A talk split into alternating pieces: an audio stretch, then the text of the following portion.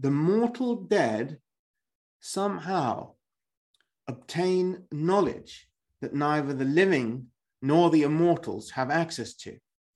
And this is something that the immortals, uh, the gods, are very interested in and use magic to obtain. And it seems also to have been reflected in the living as well, that the, the, the, the mortal uh, humans try to engage with the dead in necromantic rituals to obtain this kind of sacred knowledge. This tradition is so ancient, not maybe not just 6,000 years old, back to the Proto Indo Europeans, but because we see similar examples in Native American religion, and they have a common ancestor with the Indo Europeans 20,000 years ago in Ice Age Siberia. So it may date back to Ice Age Siberia. Today, we're talking with the excellent historian of early European religion, Tom Rowsell. You might know him from his YouTube channel, Survive the Jive, and uh, there's links in the description for his channel. I come from a high church Protestant background, um, very high up the candle. Like my aunt attended, she's Anglican, but she attended Latin Mass um, all the time. Even her funeral was in Latin. Um, that's been the case in in the Rowsell family for you know centuries now. It wasn't um, it wasn't constantly. I think there was a time when we were more low church in the 18th century, but over the 19th century, the, the whole family became very associated with the Oxford movement.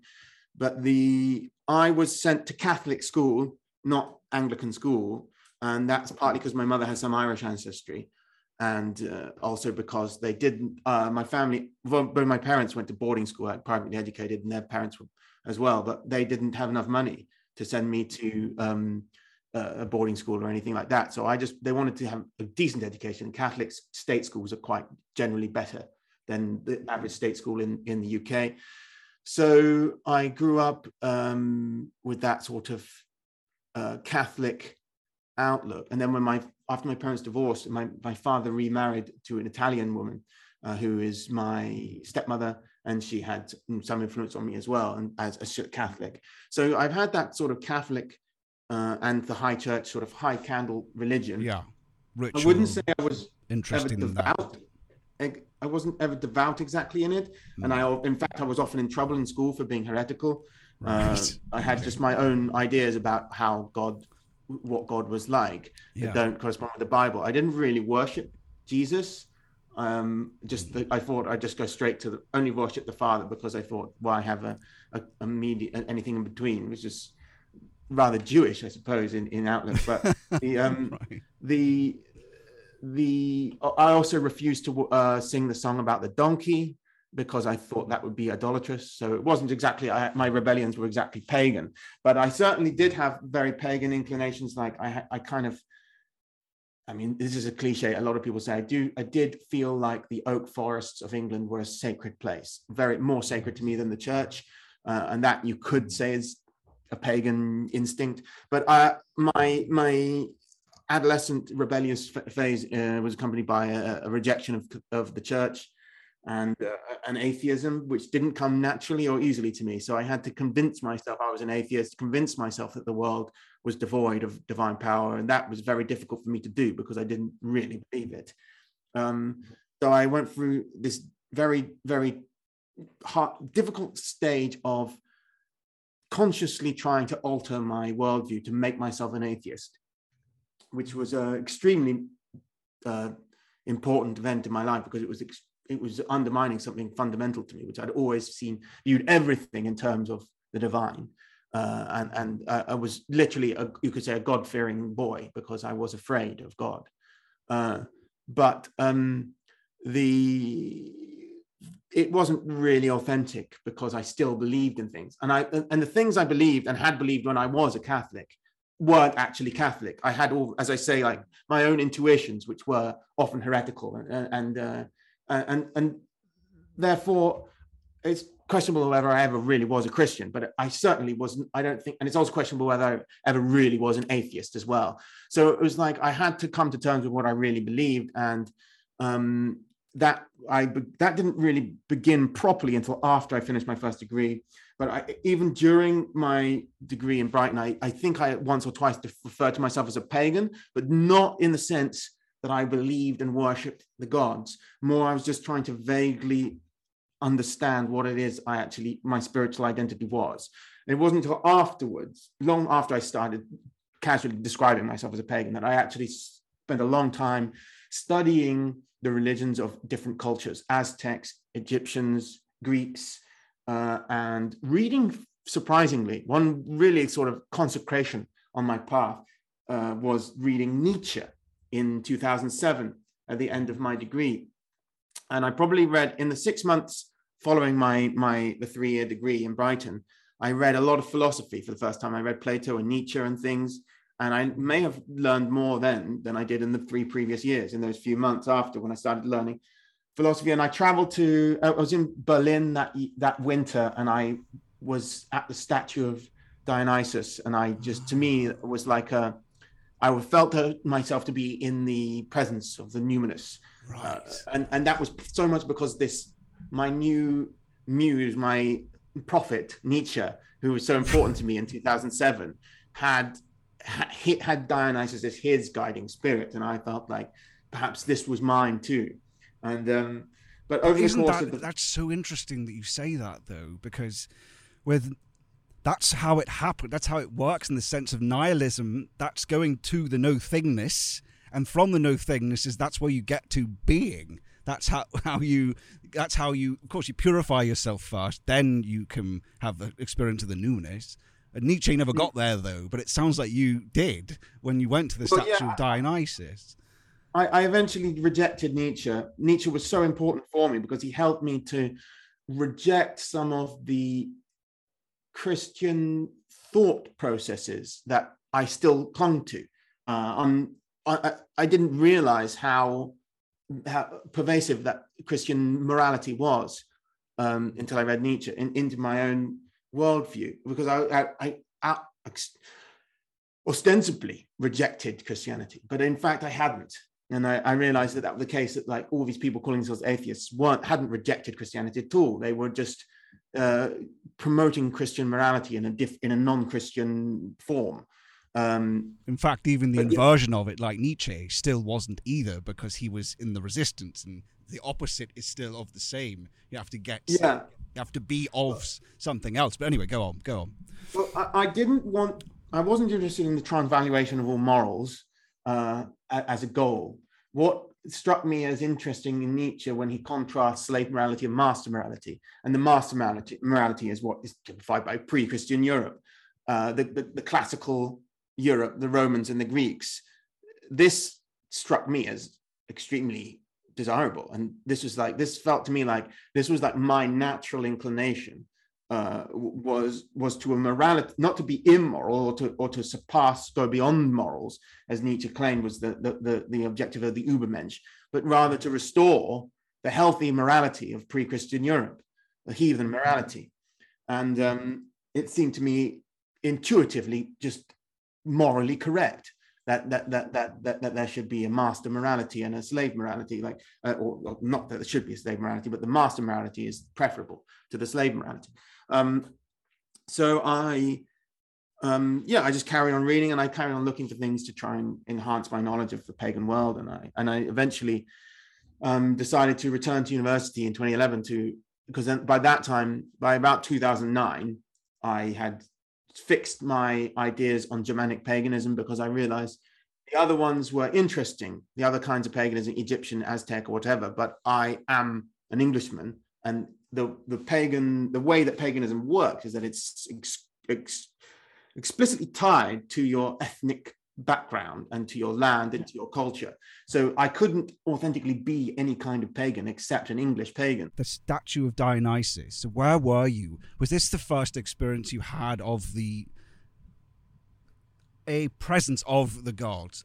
Had you had a pre- experience or relationship with God before that in the Christian sense, uh, as in an experience of the presence of it? Or was it simply just more yes. the ritual and practice? I, was, I mean, this was in so in 2007, that was that statue of Dionysus was in the I can't remember the name, the main museum in Berlin.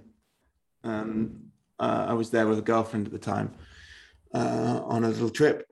Um, the I had that was probably the first time a statue of a god of, had been a, uh, like experienced in that way. But you know, there had been a grand oak tree in the woods as a child that I'd always felt very attached to, um, and almost in a religious way. And I remember when it was cut down, the being very very upset, really um, distraught about it. Uh, because every time we saw, I saw it, I used to run up to it and hug it, and it was this enormous, you know, ancient oak tree, and it must have been cut down because it was um, health and safety hazard or something like that. I don't know. It wasn't. It wasn't uh, cut down for timber. It was right in the in the forest, you know. So it was. Um, but uh, yeah, I don't. I remember that, but I mean, my and I, as I said already, I did have uh, a very, you know, I was very much a religious person minded yes. child as well. So I always perceived God and um, I was encouraged to in my Catholic school. Everything was, you know, this and that about the Bible. So, okay. So, so as we go into then paganism and, and learning and looking to unlock more of it, would you say then, okay, a relationship, trying to open the relationship with the gods, right? A, and trying to understand more of it on how to, how to, what to do, what the prayers are, all that sort of stuff, the ritual, when did you first, how long did it take and when did you first start to have contact let's say? And what were the what what how long was it what were the uh, procedures first started to work was it something that was sort of uh, ephemeral to begin with or was it can you just talk about your early uh can early what's the best word for it your your not conversion. It's kind of a self conversion in a way, isn't it? But maybe you can just mm. exp- explore that. Uh, well, I, I, I say, I, it was around 2009 that I confidently referred to myself as a pagan. I previously referred to myself as a pagan, as I, as I already explained, um, but not not in the same way. But by 2009, I was, you know, a, a pagan in the in the sense that I understood the, the gods who I was worshiping, and I openly told people that, that that's what I was doing. Um, so yeah, now when I tell people how ask people how long have you been pagan, I don't I, I don't start from the date I began calling myself a pagan. I start from 2009 because then that's when I feel like I was really authentically engaged in it. Um, right, and by authentically and, uh, engaged, you mean as the relationships opened with the god the gods? Well, um, what, what I mean is that I actually understood. I, I learned and understood um, the way the way the, who the gods were. Learned about the mythologies. Learned about things. Started attending public rituals uh, of pagan groups. Not very good ones to start off with, but um, and contacting pagan groups and understanding uh, the way to go about things um, and, praying to the gods as well. But uh, I don't some neo-pagans use they use terminology like work with. They say i work with this god or work with i never have considered that uh, appropriate. It, it isn't it is uh, an anachronism. Nobody i mean nobody spoke like that in pagan times. You don't it, it's simply a case of um, praying to them and uh, and making offerings to them it isn't there's no there's no working with there's no collaboration or anything like that it's a it's a it's the relationship of a, a suppliant to the to, exactly. to that's what I was yeah, thinking. Yeah. You don't. You yeah, invite. It turns up if it if it wants. You're an mm. ant. It turns up, and you may you may uh, it may beckon you, or it invitation is get perhaps given there. But uh, that language struck struck me as working with. What is this therapy? you know. Yeah, it, it's but, it's uh, very new age. It's very new age. I I, I try to I tried to. That was one of the first obstacles I had because in, especially in 2009, I think British paganism was very, very much dominated by this kind of wishy-washy Wiccan and uh, New Age stuff, which is not authentic in my opinion. And it might come from a good place. It comes from the motivations for it are, are, quite good in in general. They're trying to engage with the divine, but they don't want to do it on the terms that our ancestors did and I think that that means that they're going the wrong direction already because like a massive part of paganism has always been reverence for the ancestors. And I, for me, that's been an important part of it because it isn't a case of just finding the gods and, and, and, and making them and finding a way to perceive their presence. Because first off, you, you, I think it's good to just um, you know re- learning to revere one's ancestors, to make offerings to a shrine of the ancestors. You there are there is a hierarchy of um, in Platonic, you know, in the Platonic philosophy, there is a hierarchy of beings with the daimon, di- daimons um, being superior to us, uh, but with uh, with the, the immortal soul is superior to the daimons, and then the gods higher even than that. So um, you use the daimons are an intermediate being. Uh, and you know later platonism influenced by semitic religion and semitic religions influenced by platonism place angels the semitic beings on that hierarchy somewhere along with daimons maybe above daimon the daimon so um, before they start to use the term demon to but the, the word demon actually is the word demon doesn't exclusive when it was first used by the jews who translated septuagint doesn't refer just to the daimons. It refers also to the gods. So the gods are di- demons and the daimons are demons, but the angels are not daim- daimons, except in some like uh, Philo, the Jew, did admit that actually daimons and angels are the same thing. Is saying, but most Jews wouldn't admit it. Only Philo, as far as I know. But the, they also. Um, um, there was a uh, in the medieval period there were certain people who were up for including that in the hierarchy but it was just, it was in the minority. The yeah, especially rather than just especially in the Renaissance was supposed to be neutral to begin with, but well, not supposed to be. The majority ended up doing what it did, but uh, yeah, C.S. Yeah, Lewis the, talked the, about that. Uh, the, the the Magi, the Renaissance things, and the re- revival of Platonic philosophy de- definitely saw that sort of reassessment of it. But in in the Germanic pagan term, terms, the you know we can have equivalents we have equivalents to this platonic hierarchy and there are things there are numerous beings between gods and man and there there's nothing wrong with placating them uh, it's not about just gods it's about um, all these intermediate beings which create a divine procession from the highest to the lowest so that everything is linked up uh, correctly so that whenever you placate off, make offerings to something superior to yourself, even if it's not a god, it leads to the gods because everything is a hierarchy leading up ultimately to the gods. So, um, is it? Are they? Yeah.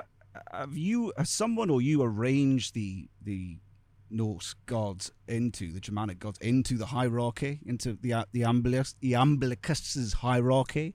Have you? Uh, I don't think anyone's just formally done it because right. it, it, there's no in the in the written sources we have no one can say whether you know exactly which where everything places like i think most would agree that elves are higher than the dwarves but they don't but what about things like um you know it's like hard to place is a fylgja higher than an elf it's not uh fylgja and elves are not it's hard to say i'd say that the soul i mean the fylgja is part of the of, of what's called soul but the usually when we translate the Germanic word soul, the problem with Germanic word soul is it doesn't exist in any pagan Germanic literature. It's only introduced with Christianity, but it isn't. It doesn't correspond to any of the Christian words for soul either. A lot of the time in ancient Greek terms, they're using I mean, the, the terms for soul essentially mean breath, uh, and that actually is a, a, direct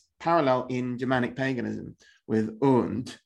But um, önd is never translated as soul because I it, it, gets very complicated when you're mixing like the transition of like Platonic pagan terms into Platonic Christianity, and then Norse paganism has its own terminology, and it's all it's like which ter- between the different languages, the translations, a lot can be lost. Um, but uh, yeah, the the soul. The the problem is the soul, uh, as it's described in Platonic philosophy, doesn't exist uh, exactly in Germanic paganism. It does have a parallel because I expre- expressed that, like, when Plato talks about the tripartite soul, that's much more similar to the Germanic conception of a pagan soul because whatever the it doesn't they don't have the word soul, but the, the self is comprised of different parts, one of which is the breath that comes from Odin. And breath is generally the best translation of the spirit or the soul, right? But um, that departs. But the Fylgja, for example, this entity, which is basically a kind of like equivalent to a kind of a daimon, a, a, a genius, a, a, genius of the race. Um, that is uh, certainly, I think that could be uh, compared to some things on the Platonic hierarchy, but uh, getting it exactly one for one that you could draw a nice little neat diagram would be pretty tricky and controversial because there's so many things you could argue over. Um, so I don't know if anyone's done that, and I'm not sure if that they have done it. it it's going to be 100%. Oh, it strikes me that it's worth. I mean, I, it's not my religion, but it strikes me that it's worth, in the sense of understanding, because there is an order to things. A purification must always come for uh, being uh, illuminated. Uh, mm. uh, you need to do that before you go into even in, in, Orthodox Christianity. It's the same thing. You, you, do it before you enter the, the inner chamber. So it strikes me that it's worth doing. Though I understand what you mean. Is that when you've got all these people disagreeing, you could analyze the behavioral pattern that, that to determine. I would think that um, though, though I'm not a theologian, so but you, I mean, it's that's tough work. It's I tough mean, work because it's reconstruction and it's uh, if it it's helps. It's no different to the Council of Nicaea in a way because the Council of Nicaea was a bunch of you know, bunch of bishops invited. Most of them didn't turn up. The ones who did turn up actually had fist fights during this council because they didn't agree on anything and they were trying to cram these like ancient Semitic superstitions and a new model of like uh, a cult of one prophet into a Platonic framework, which it was never designed to fit. Uh, it was never intended to be fit into a Platonic framework. And they, I mean, I think that, you know, Constantine was just eager to like cram it into a Platonic framework because Platonism was the agreed, you know, religious philosophy of the, of the Roman Empire. And in order for Christianity to seriously be, become the religion of the West, it needed to fit into Platonic framework. And it was done, I don't think people agreed on it, really. Like the Council of Nicaea was not widely agreed on. The fact that many bishops didn't even show up for it or whatever. I think well, perhaps that's just a good enabling constraint. It has to be done, and it will be done because the emperor says it will be done. Yeah, maybe that so. maybe that has to happen with uh, Germanic paganism too. Like we have to cram it into a Platonic framework in the same way the Christians did. Well, you need um, the overarching uh, structure of it. It strikes me again. I'm not your. It's. I'm don't take any of this as blasphemous to you. So don't be insulted if I say, say something that you uh, disagree with or whatnot. But because um, it is religion after all. But uh, yeah, it strikes me that it's it's uh, and it seems to fit. It is when you look at the other mythologies, or look at the other the cosmologies, let's say. It ha- is very striking in its narrative quality. You don't it. It's got a grand cosmic scale that these other ones. At least I don't. I feel anyway that it that it it it feel it works for the Greeks. I always I always thought about the Germanics. It'd be so if to have seen what emerged out of it philosophically if it just had its isolation. I would have loved mm. to have seen what came out of a cosmology that had the highest good as the final battle, compared to, as Tolkien says, the monsters are in the middle in this mm. in mythos. To see just to see what philosophy came out of that mm. as compared to the Greeks, because of course, yeah, I don't. Who knows well, what could have happened? But uh, I personally don't think that it would have been. I think you can see how two separate, completely separate Indo-European like religions, Greek and in and the Hindu, both tended from a, a, a very like you know a Bronze Age type, as as in evidenced in the Rig Veda and uh, and in Homer's poetry, to something in the Axial Age more philosophical and resulting in Vedanta and Platonism. And I think it's kind of like a, you know, ma- people sit down and think about things and they'll come to rational conclusions. So it's like, uh, I th- would have thought that the Gothis of the Germanic priesthood would have ultimately come to similar conclusions. And what we know of the Druids of the Celtic religion, for example, is the, the, the Greeks philosophers and scholars talking about the Druids don't talk about them being in any way philosophically opposed to the to the Pythagor- Pythagoreans or Platonists, and in fact, they they even speculate whether Pythagoras was influenced by the Druids or, or, or vice versa. So, like you know, when you have learned men considering important issues, I think that they come they will come to rational conclusions and and, and similar conclusions. Therefore, So I, I, I presume that something similar would have emerged. Assumes that our metaphysics is the only metaphysics. There could, the ontology might not be the. We think it's intelligibility. Okay, so Platonism, of course, is right about intelligibility and right about the forms. We don't know what other metaphysic could have emerged. We're in it. We're in the Greek bubble of the metaphysic. Like, say, for mm. instance, the Heidegger went to Greece, and he, I've just read recently his account of it. It's really so interesting about him trying to match up his ontological theory. And his the way he talks about it is that he goes to Delos, and he talks about how the landscape almost maps onto the way the world unfolds for the Greeks, and and how that landscape builds world to open up the openness that is that is Greek that is being. Because before before Greek metaphysics before Greek the Greeks there was no openness really. There was no there was no philosophy. That being that sort of using language to map something and necessary and sufficient conditions to have logic and the logos it was before that it's sort of it's sort of mythology on its own there's no it's not the same it's primitive mentality the mentality is different right? And the way Heidegger talks about it is just so fascinating. And I wondered, and so that's what brought me to that uh, that idea of oh, if these things had their isolation, how would the thinking evolve? Is it something that's just in cognition that this is naturally where we would end up with the ontology that we have? Or is it really out of the landscape and the world that the Greeks were in? And would it be different if it was the Germanic?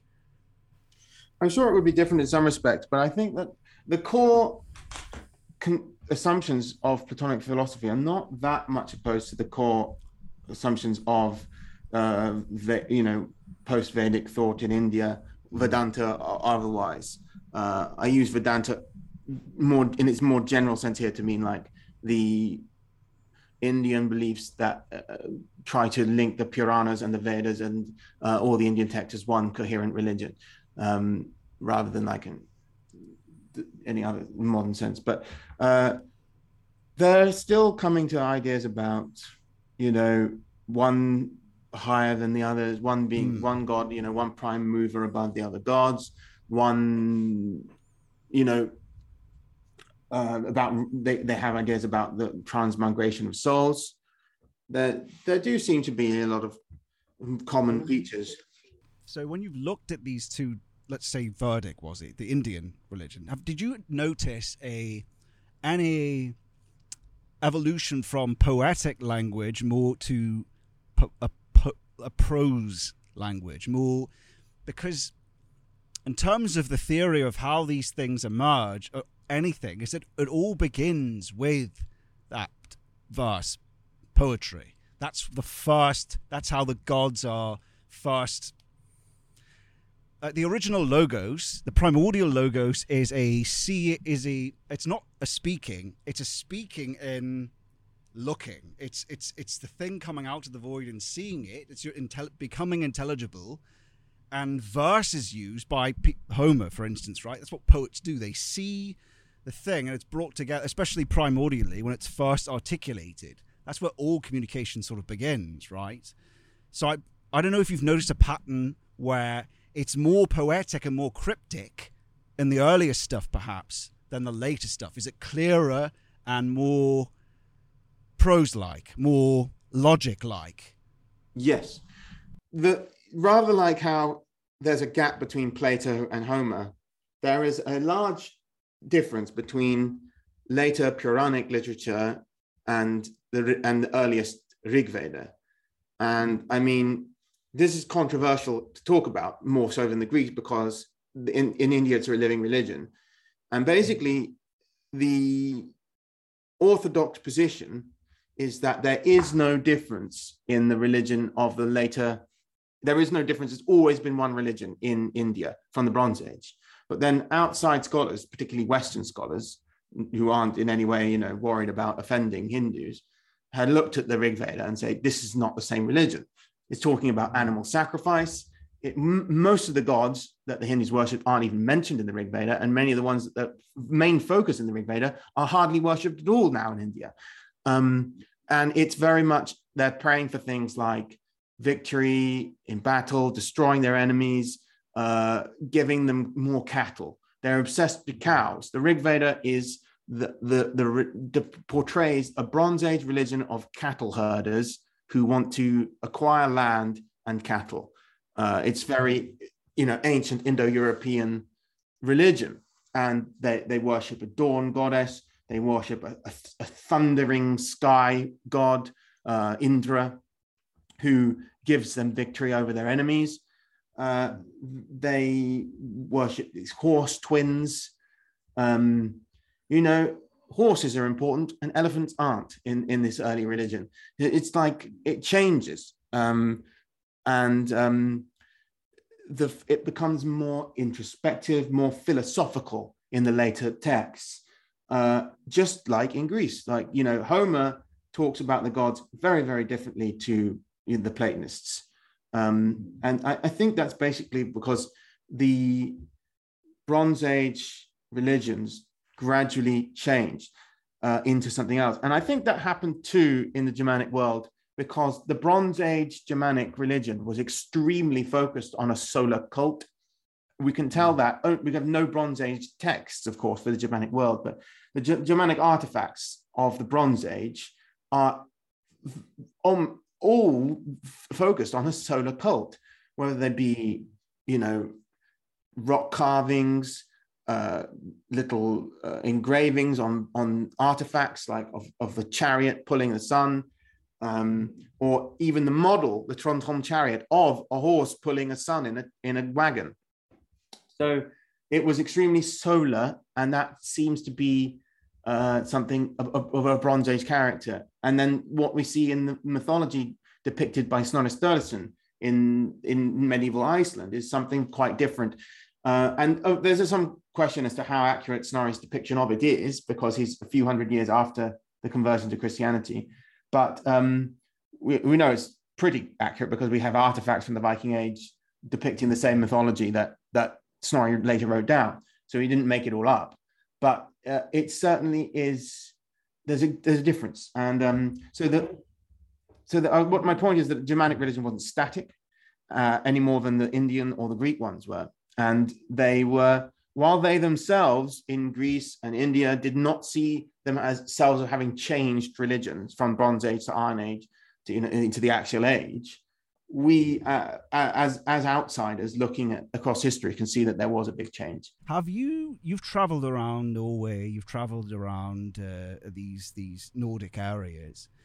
Have you found particular landscapes? Because I ask this question because there is no temple for for pagans to worship in so much, but there probably are areas that are that are Thor, that are Odin, just like the the very world in Greece, Delos. These places actually first made the gods intelligible. Have you noticed any regions, places, or do you know of ones that are named that for a particular reason? That is the very place where Thor is, in a way there are many places, theophoric place names in Scandinavia and England, um, where then the places have been named after the gods.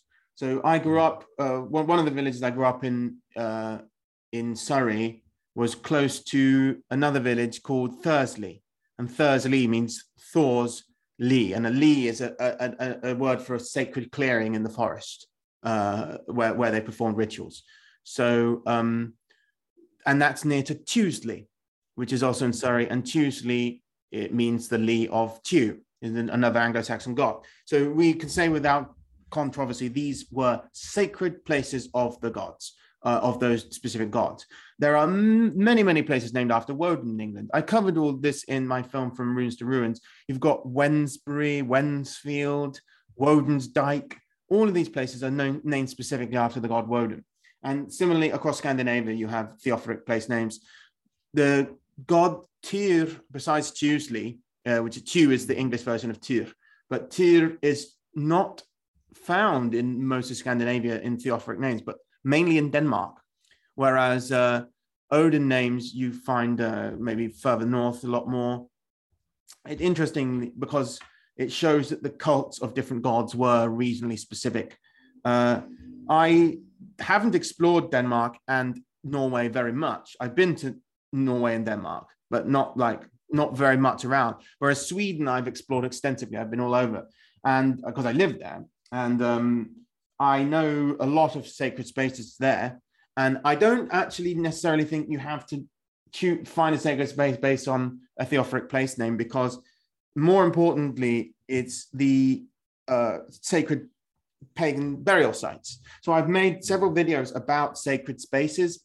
I did the lecture on on sacred spaces in England, uh, and I've done uh, a video documentary called um, I think it's called Sacred Spaces Places. Viking places in Sweden. But basically, burial grounds were always sacred spaces to them. They used Bronze Age burial mounds for rituals in the Viking Age, and they even made their barrows close to older barrows. And the barrows weren't just a barrow is a burial mound, but it doesn't just serve the function of a, a funeral because afterwards they go back there for rituals. Sometimes they deposit other dead people nearby to that barrow. Sometimes they have non-religious rites there too, because I mean, for a start, they also they worship the elves at barrows by making sacrifices of oxen at barrows. So they placate the elves at the barrows of the dead. They also placate the dead and worship the dead at barrows.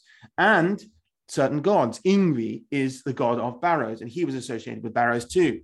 And the thing, the thing which is, means an assembly, but in uh, modern Iceland and Faroe Islands, it means parliament. Basically, their parliament buildings are called the things. Um, the thing is traditionally held either on uh, a barrow, and some barrows in Sweden are specifically made for a thing, and they don't even have anyone necessarily buried inside, or sometimes they do have someone buried inside, but these ones have a flat top, and that's for everyone to get, stand on top. Whereas other times they don't have that, but they gather at the foot of the barrow, and then they might have something like a stone circle or, or a stone ship. The stones made in the shape of a ship, and then would gather inside that stone ship for their thing. But that stone ship can also serve as a burial thing because these stone ships often have cremated remains inside them. So the the secular as we would concede, you know, they didn't have this distinction between the secular and the religious, but the like, you know, practical secular gatherings, assemblies for political purposes were almost indistinguishable from rites in some respects. And they took place at the same places. And these places often have to be connected to the dead. And the boat, in my view, I'm making a video on this now, is like some way for the dead to be present at these meetings because they don't just want all the living to be present at a parliament. They want the dead to be there too because they have a say in everything, uh, which is, you know, um, uh, I think I can't remember who said that quote. As C.S. Lewis or someone talked about the democracy. Tradition is the democracy of the dead. Yes. Uh, well, that's well, when you I said that, that, I immediately went, "Well, that is the spirit of the ancestors are here. Eat just because you can't see them, and they should be represented."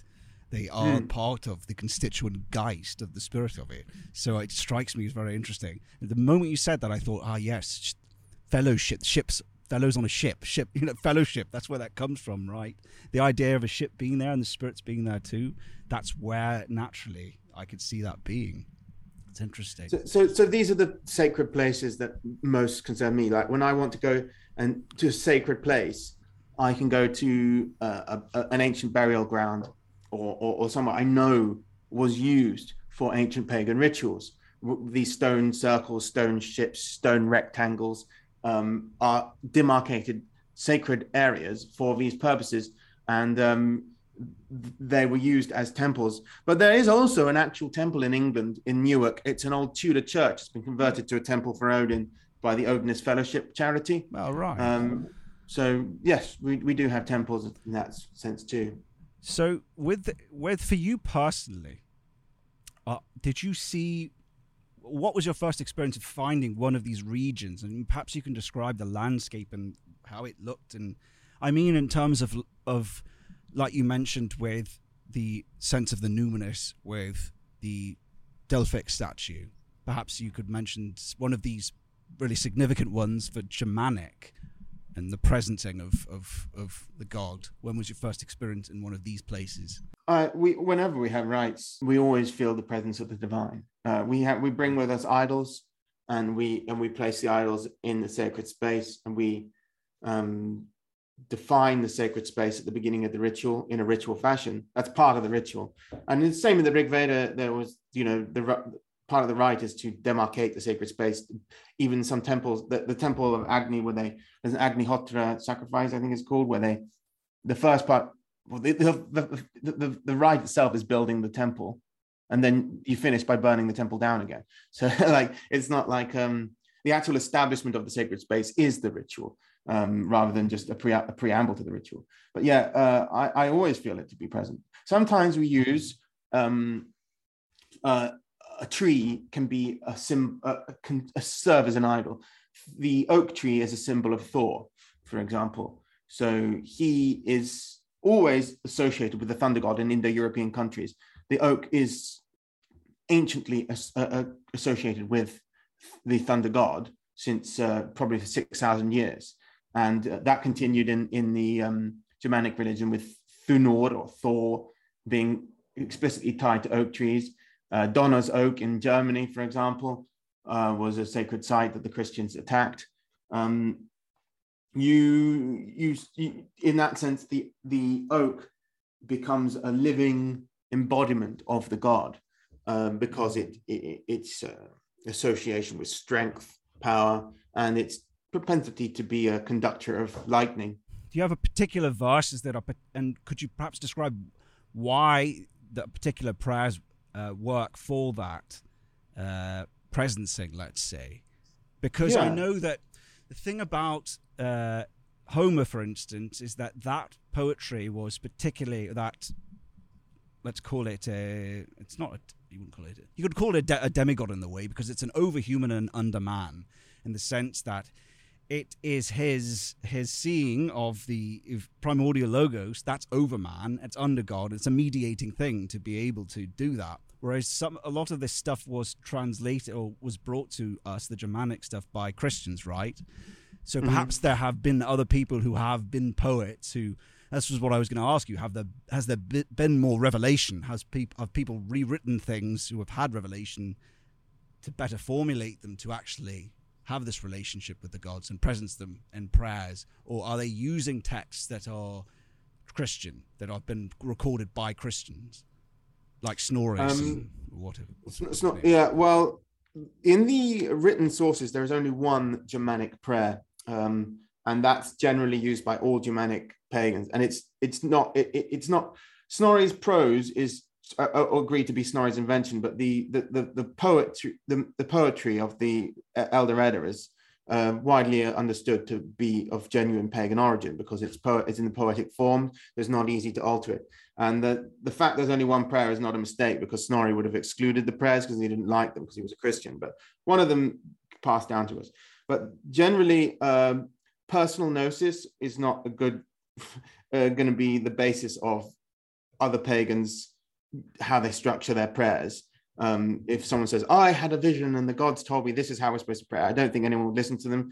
But the I made a video instructing people on how I think they should structure their prayers called How to Pray Like a Pagan. And I used the the general structure of Indo-European prayer is evident in the Rig Veda and in Homer's writing and in other sources. So it begins with uh, an evocation, which means you use the epithets of that God, which are relevant to what you're going to ask them of them. So by using the praise epithets, you typify what is uh, what aspects of that deity make them a good deity to invoke for um, for in that invocation for the thing you're going to ask of them.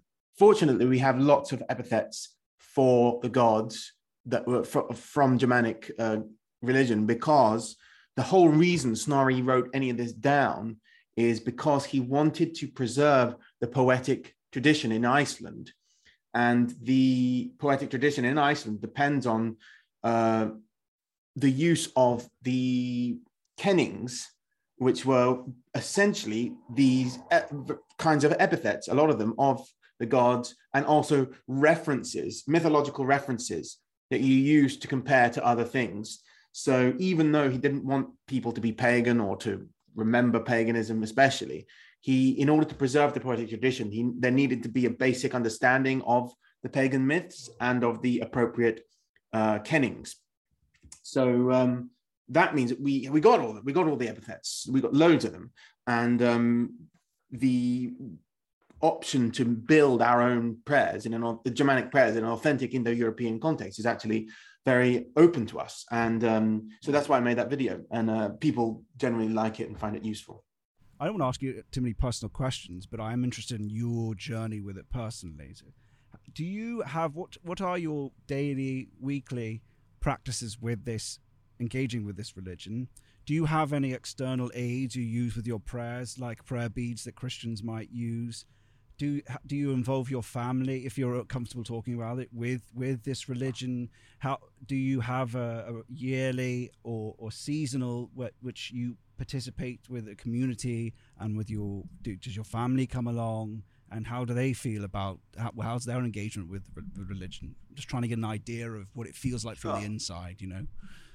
So there are massive annual festivals, um, important annual festivals, which uh, I, work, I celebrate communally with a group which we call a half. And my half uh, is mostly here in Devon, but some people travel from outside to join in for those rituals. Uh, the on a, on a more day-to-day basis, we have household shrines. So all pagans, heathens, or whatever they call themselves, uh, we keep the small idols in the home and a, and a small shrine uh, for for daily or regular worship, um, whereas you might use a larger idol at a at a festival, at one of the high festivals. The um, the uh, uh sacred space of at a festival has to be demarcated, usually, you know, as part of the ritual uh, with, with, these large gatherings. But if you have a permanent shrine in your home, it's not necessary to demarcate that space, but I demarcate sacred time. Uh, I personally use a bell um, that is attested as, as something that was used by the devotees of uh, at Uppsala. They used bells.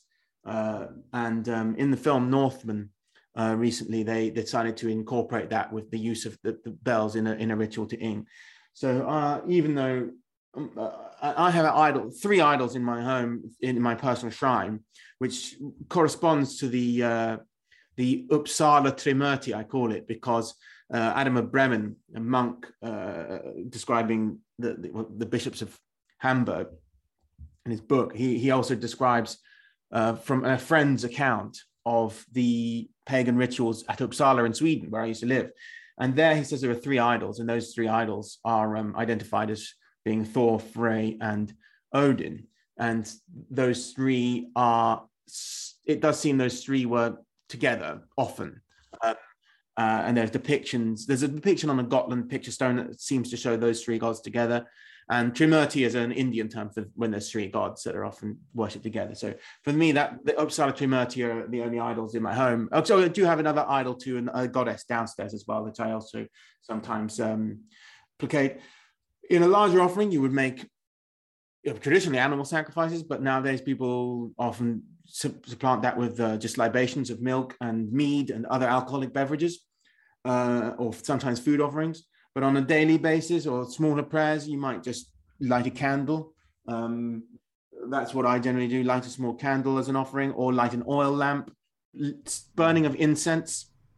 What? That actually was added to Judaism the incorporation of incense to Judaism and Christianity came from uh, Latin uh, Roman paganism mm. and uh, Indo-European pagan in Greece, Rome, and India used incense. We don't know if the Germanics used incense as offerings, but since so many other Indo-European pagans did, I consider it a perfectly reasonable offering sure. to, to give the, to the gods. So I burn incense for them as well. So symbolically, purification that uh, is perfect for it really well yeah it's like the the in generally the i mean even in the old testament it talks about how the ple- the, the smell of burning meat is pleasing to the to that god mm. the greeks had that idea that burning meat for the gods was pleasing because they liked the smell of it mm. so we know that the germanics offered burned animals and other kinds of meat and food, including stews, as offerings to the gods. Mm. So the smell, the sensory experience of smell is just as important as sight and sounds. So use of bells, incense, and stuff. The, it's not so much that I see the incense as purifying. It's more that this sweet smelling, nice substance is pleasing to the gods, and I'm giving okay. it to them as something to please them. So that's the function of all of it, the bell too. Because I was going to ask that next. What is the function of those different? Well, because we only we don't know in the Germanic context why the bell was used, um, but the I use it personally uh, in a similar context I've seen in India in Buddhist and Hindu rituals to symbolize the beginning and end of the sacred time right. that which within, within within which the ritual takes place. Mm. So you know, in in um, it's also said that the bells can sort of banish evil. Uh, the mm. bell is a, a, a, is a is a sound that casts evil away, and that's mm. also in Christianity, like the church bells. They believe that that you know Satan doesn't like the sound of bells or something. So that so makes sense ontologically, really does because the whole reason why sacred closed offness works ontologically is that you have to close close it off from being because if the if because the logos and being is, is the known. If everything is known then it's mapped. The explan explanada cover everything. So it can't disclose anything. It can't disclose being. It can't disclose the god. So it makes so much sense. And if you had the bell there it's the same thing. It's it's cover it it stops it from being covered by explanation and and logos the spoken mm-hmm. logos right because that thing is be is if the captured logos, which is in essentially being, that's only one aspect of the thing that you describe. Or when you've, okay, we make a category, this is a can. If yet the can is always moving away from you, you, you only get capture an aspect of it with a description. So I'm just saying it makes sense ontologically speaking, because you have to, if it's not separated, same as you mentioned with the sacred space, of course, the temple's always closed. You have to purify first, then open it, it seems as if, well, it seems to me as if, uh, at least in a Christian Orthodox uh, uh, uh, church, it reflects the human ontology. It reflects it in the sense that it's actually necessary for it. So that makes sense that you use that, even though there wasn't a description for that being the thing, uh, the function. You don't might, might, not know the function. There's a reason why it was there, and it seems to me mm. that it matches that. Mm. So yeah, makes sense. Yeah, well, it, we're very influenced by. I'm very influenced, and others in my heart very influenced by Mircea Eliade and his ideas of sacred time and space. And we in we they're, they're very influential on the way that we establish space, sacred space and time. Uh, and and I don't think they're in any way um, incongruous anachronisms because what everything we know about the Germanic religion was that it it was really important to demarcate sacred space. We can see that in the archaeology. We can see that in the very linguistics of the you know the the, the language they use to describe the divine. The word garth, uh, Asgard, Asgard is like Osgard, sorry, is the um, enclosure of the gods. God. This world is called in English Middangeard, or in Old Norse Midgard. It's uh, the middle enclosure and everything's talked about it in terms of enclosures. Every temple mm. site that we find archaeologically has a fence around it. Uh, sometimes enormous, like the, the, the Jelling stone ship. Uh, talking about the stone ships again. The, the largest of them in Denmark has a huge oak palisade around it, which stood as high as three men. Um, so the, the, these boundaries were extremely important. It's said of in the Adam of Brem's account of the Uppsala temple that it was surrounded by a golden chain. So they use a, a chain of solid gold to, to demarcate the space. So in every case, we see that this this boundaries of space are very important, and that's what Eliade writes about in the sacred man, the, the man who lives in the sacred world demarcates sacred the sacred from the profane mm. and uh, in, in a ritual context and the same has to happen with time and mm. we don't have any recorded instances of how they did that but we know that they surely did it because a ritual has to begin and it has to end and there has to be some symbol of that. And i for me personally the bell is the way that i do that on, on a day-to-day basis.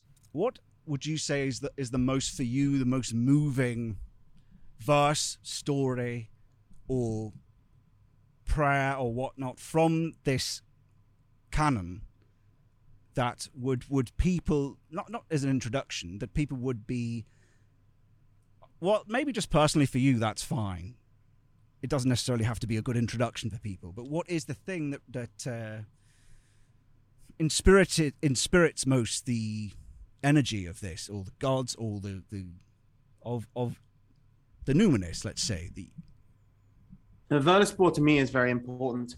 That's when um, that's these are the poetic verses where Odin um, speaks to uh, he ri- rises. Uh, it's one of the several times that he does this. He raises a witch from hell, and um, to to to, to obtain arcane knowledge from her. And Völuspá is the best because he's using. It's basically a shared knowledge. Uh, it's knowledge sharing experience where Odin's demonstrating a path to knowledge, and uh, the he asks these questions so that we can hear the answers, if you in this poetic form, about how things, about everything, about the, the, the way of the work mm. and um, how things began and how they'll end, and everything. So it's like a, an a, extremely interesting format because it shows as well like um, the way that hell is perceived. Uh, the the word hell in English came to be applied to the uh, Christian un- uh, conception of the underworld, but um, hell is the Germanic name for the afterlife. It's a cold place, and um, it's uh, a place with many places within it, with different types of people go to different places in the afterlife. Um, some of them are nice, and some of them are not nice. But the um, it's a place where the dead dwell and they the mortal dead somehow obtain knowledge that neither the living nor the immortals have access to. And this is something that the immortals uh, the gods are very interested in and use magic to obtain. And it seems also to have been reflected in the living as well that the, the, the, the mortal uh, humans try to engage with the dead in necromantic rituals to obtain this kind of sacred knowledge mm. um, and that's what i covered in my recent documentary on um, uh, the indo-european world tree in hell it's called and it shows how this tradition is so ancient not maybe not just 6000 years old back to the proto-indo-europeans but because we see similar examples in native american religion mm. and they have a common ancestor with the indo-europeans 20000 years ago in ice age siberia so it may date back to ice age siberia mm. um, and uh, i find it fascinating and yeah Völuspá, uh, if you want to get an example of this of this kind of uh, wonderfully uh, evocative and um, uh, mystical uh, poetry. Mm. I recommend reading it. It strikes me that idea that you mentioned, though, of the mortals having this uh, knowledge that the, that the gods seek out. It's that's that strikes me as interesting. Is that only when they only after they die? Only after they die. But even so, it's it's it's an interesting idea in the sense that well, if you think about the universe as a whole, is that only something that has the limitations can uh, you need that for things to be meaningful, because the god the god is beyond that. It's mm. it's open. It, it's they're inf- they're infinite. So mm-hmm. to actually have something particular that is connected to the uh, the teleology of the thing for a war that you're all involved in, I don't know. It's it, it just. Well, it, it, I, why do you think that is? I think my own personal interpretation using Platonic analogies is that um, the immortal the immortal soul of man is, is inferior to the gods, but it's higher than all the other beings. It's the second highest being on the on the on the you know the divine hierarchy is, is our soul. Um, the the it's through in the Ambrokian theology, like it's through our uh, embodied being that we, uh, the divine part of us, experiences the divine. The divine experiences the divine through our embodied being. And this process is the function of being. In fact, it's the meaning of being, uh, and in that sense, we can see that this um, pursuit of wisdom by Woden. I always see him as being like a divine priest, like Brihaspati in the, the in the Indian tradition, showing us by example on myth, because the myths aren't um, the myths are true in this, uh, and, uh, they, they, depict truth, but they're not meant to be actual seen as events that occurred, uh, you know, in, in in a literal sense. So Odin's pursuit of wisdom is is a demonstration to us, a lesson on how we should pursue it, and uh, and that's how I think we can see a lot of evidence that some kind of necromantic rituals were um, performed in similar ways in the Odinic cult. But we are we i mean even in the greek things like the mortals the the immortals envy the mortals to some extent because mortality gives an opportunity for heroism and it gives an opportunity for experiencing the divine in a way that the divine doesn't experience it. So it's kind of like to me it's hard to explain exactly because it's part of the, the, the grand mystery of existence but all these things the germanic the Greek and the Iamblichian uh, theology point to this idea of human, the human embodied life as a way for the divine to return to itself.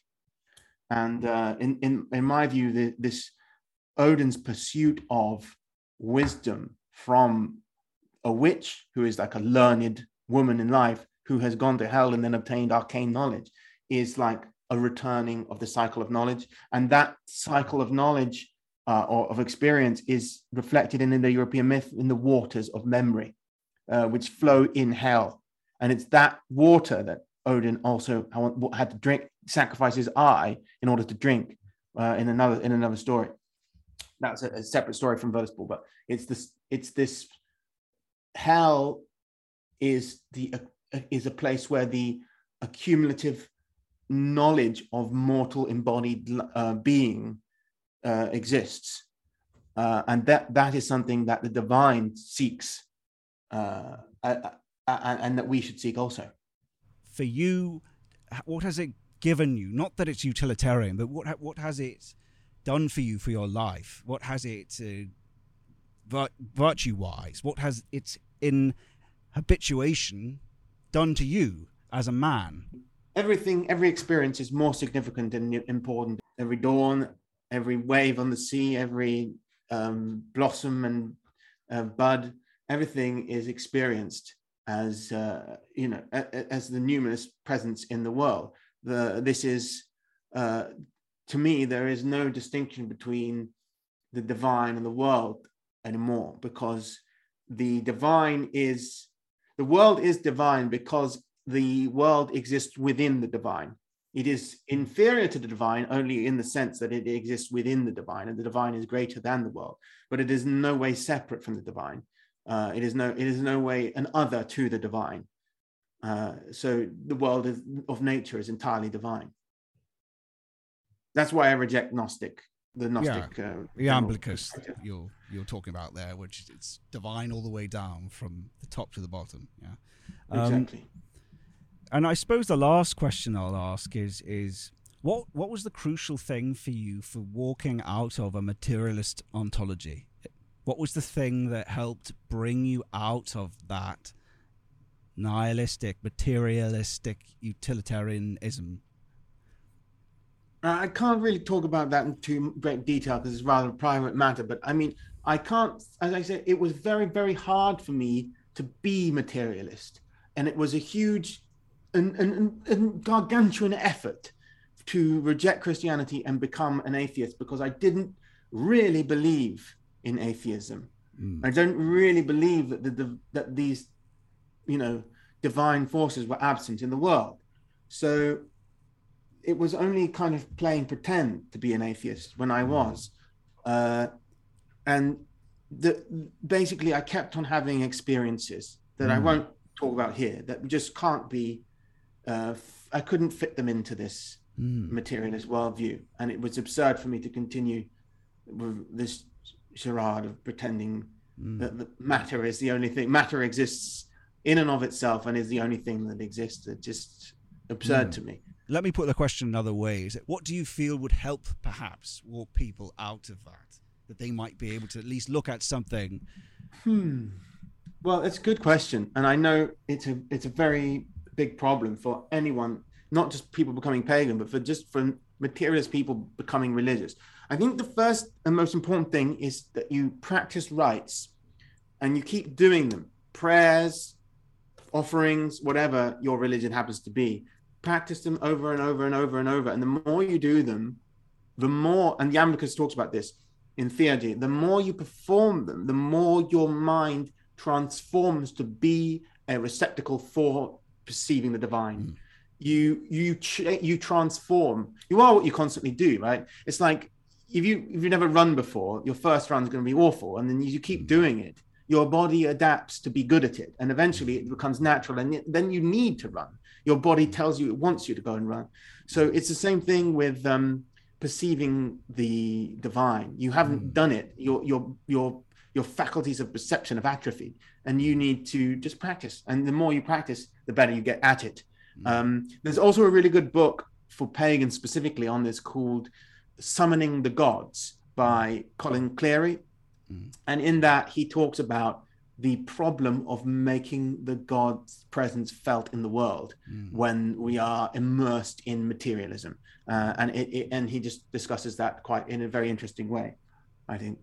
Well, thanks for that, Tom. I think people will get a lot out of it. I think it's a, it was really interesting to talk with you. And uh, oh, thanks for having me, Scott. No, no, no, you're welcome.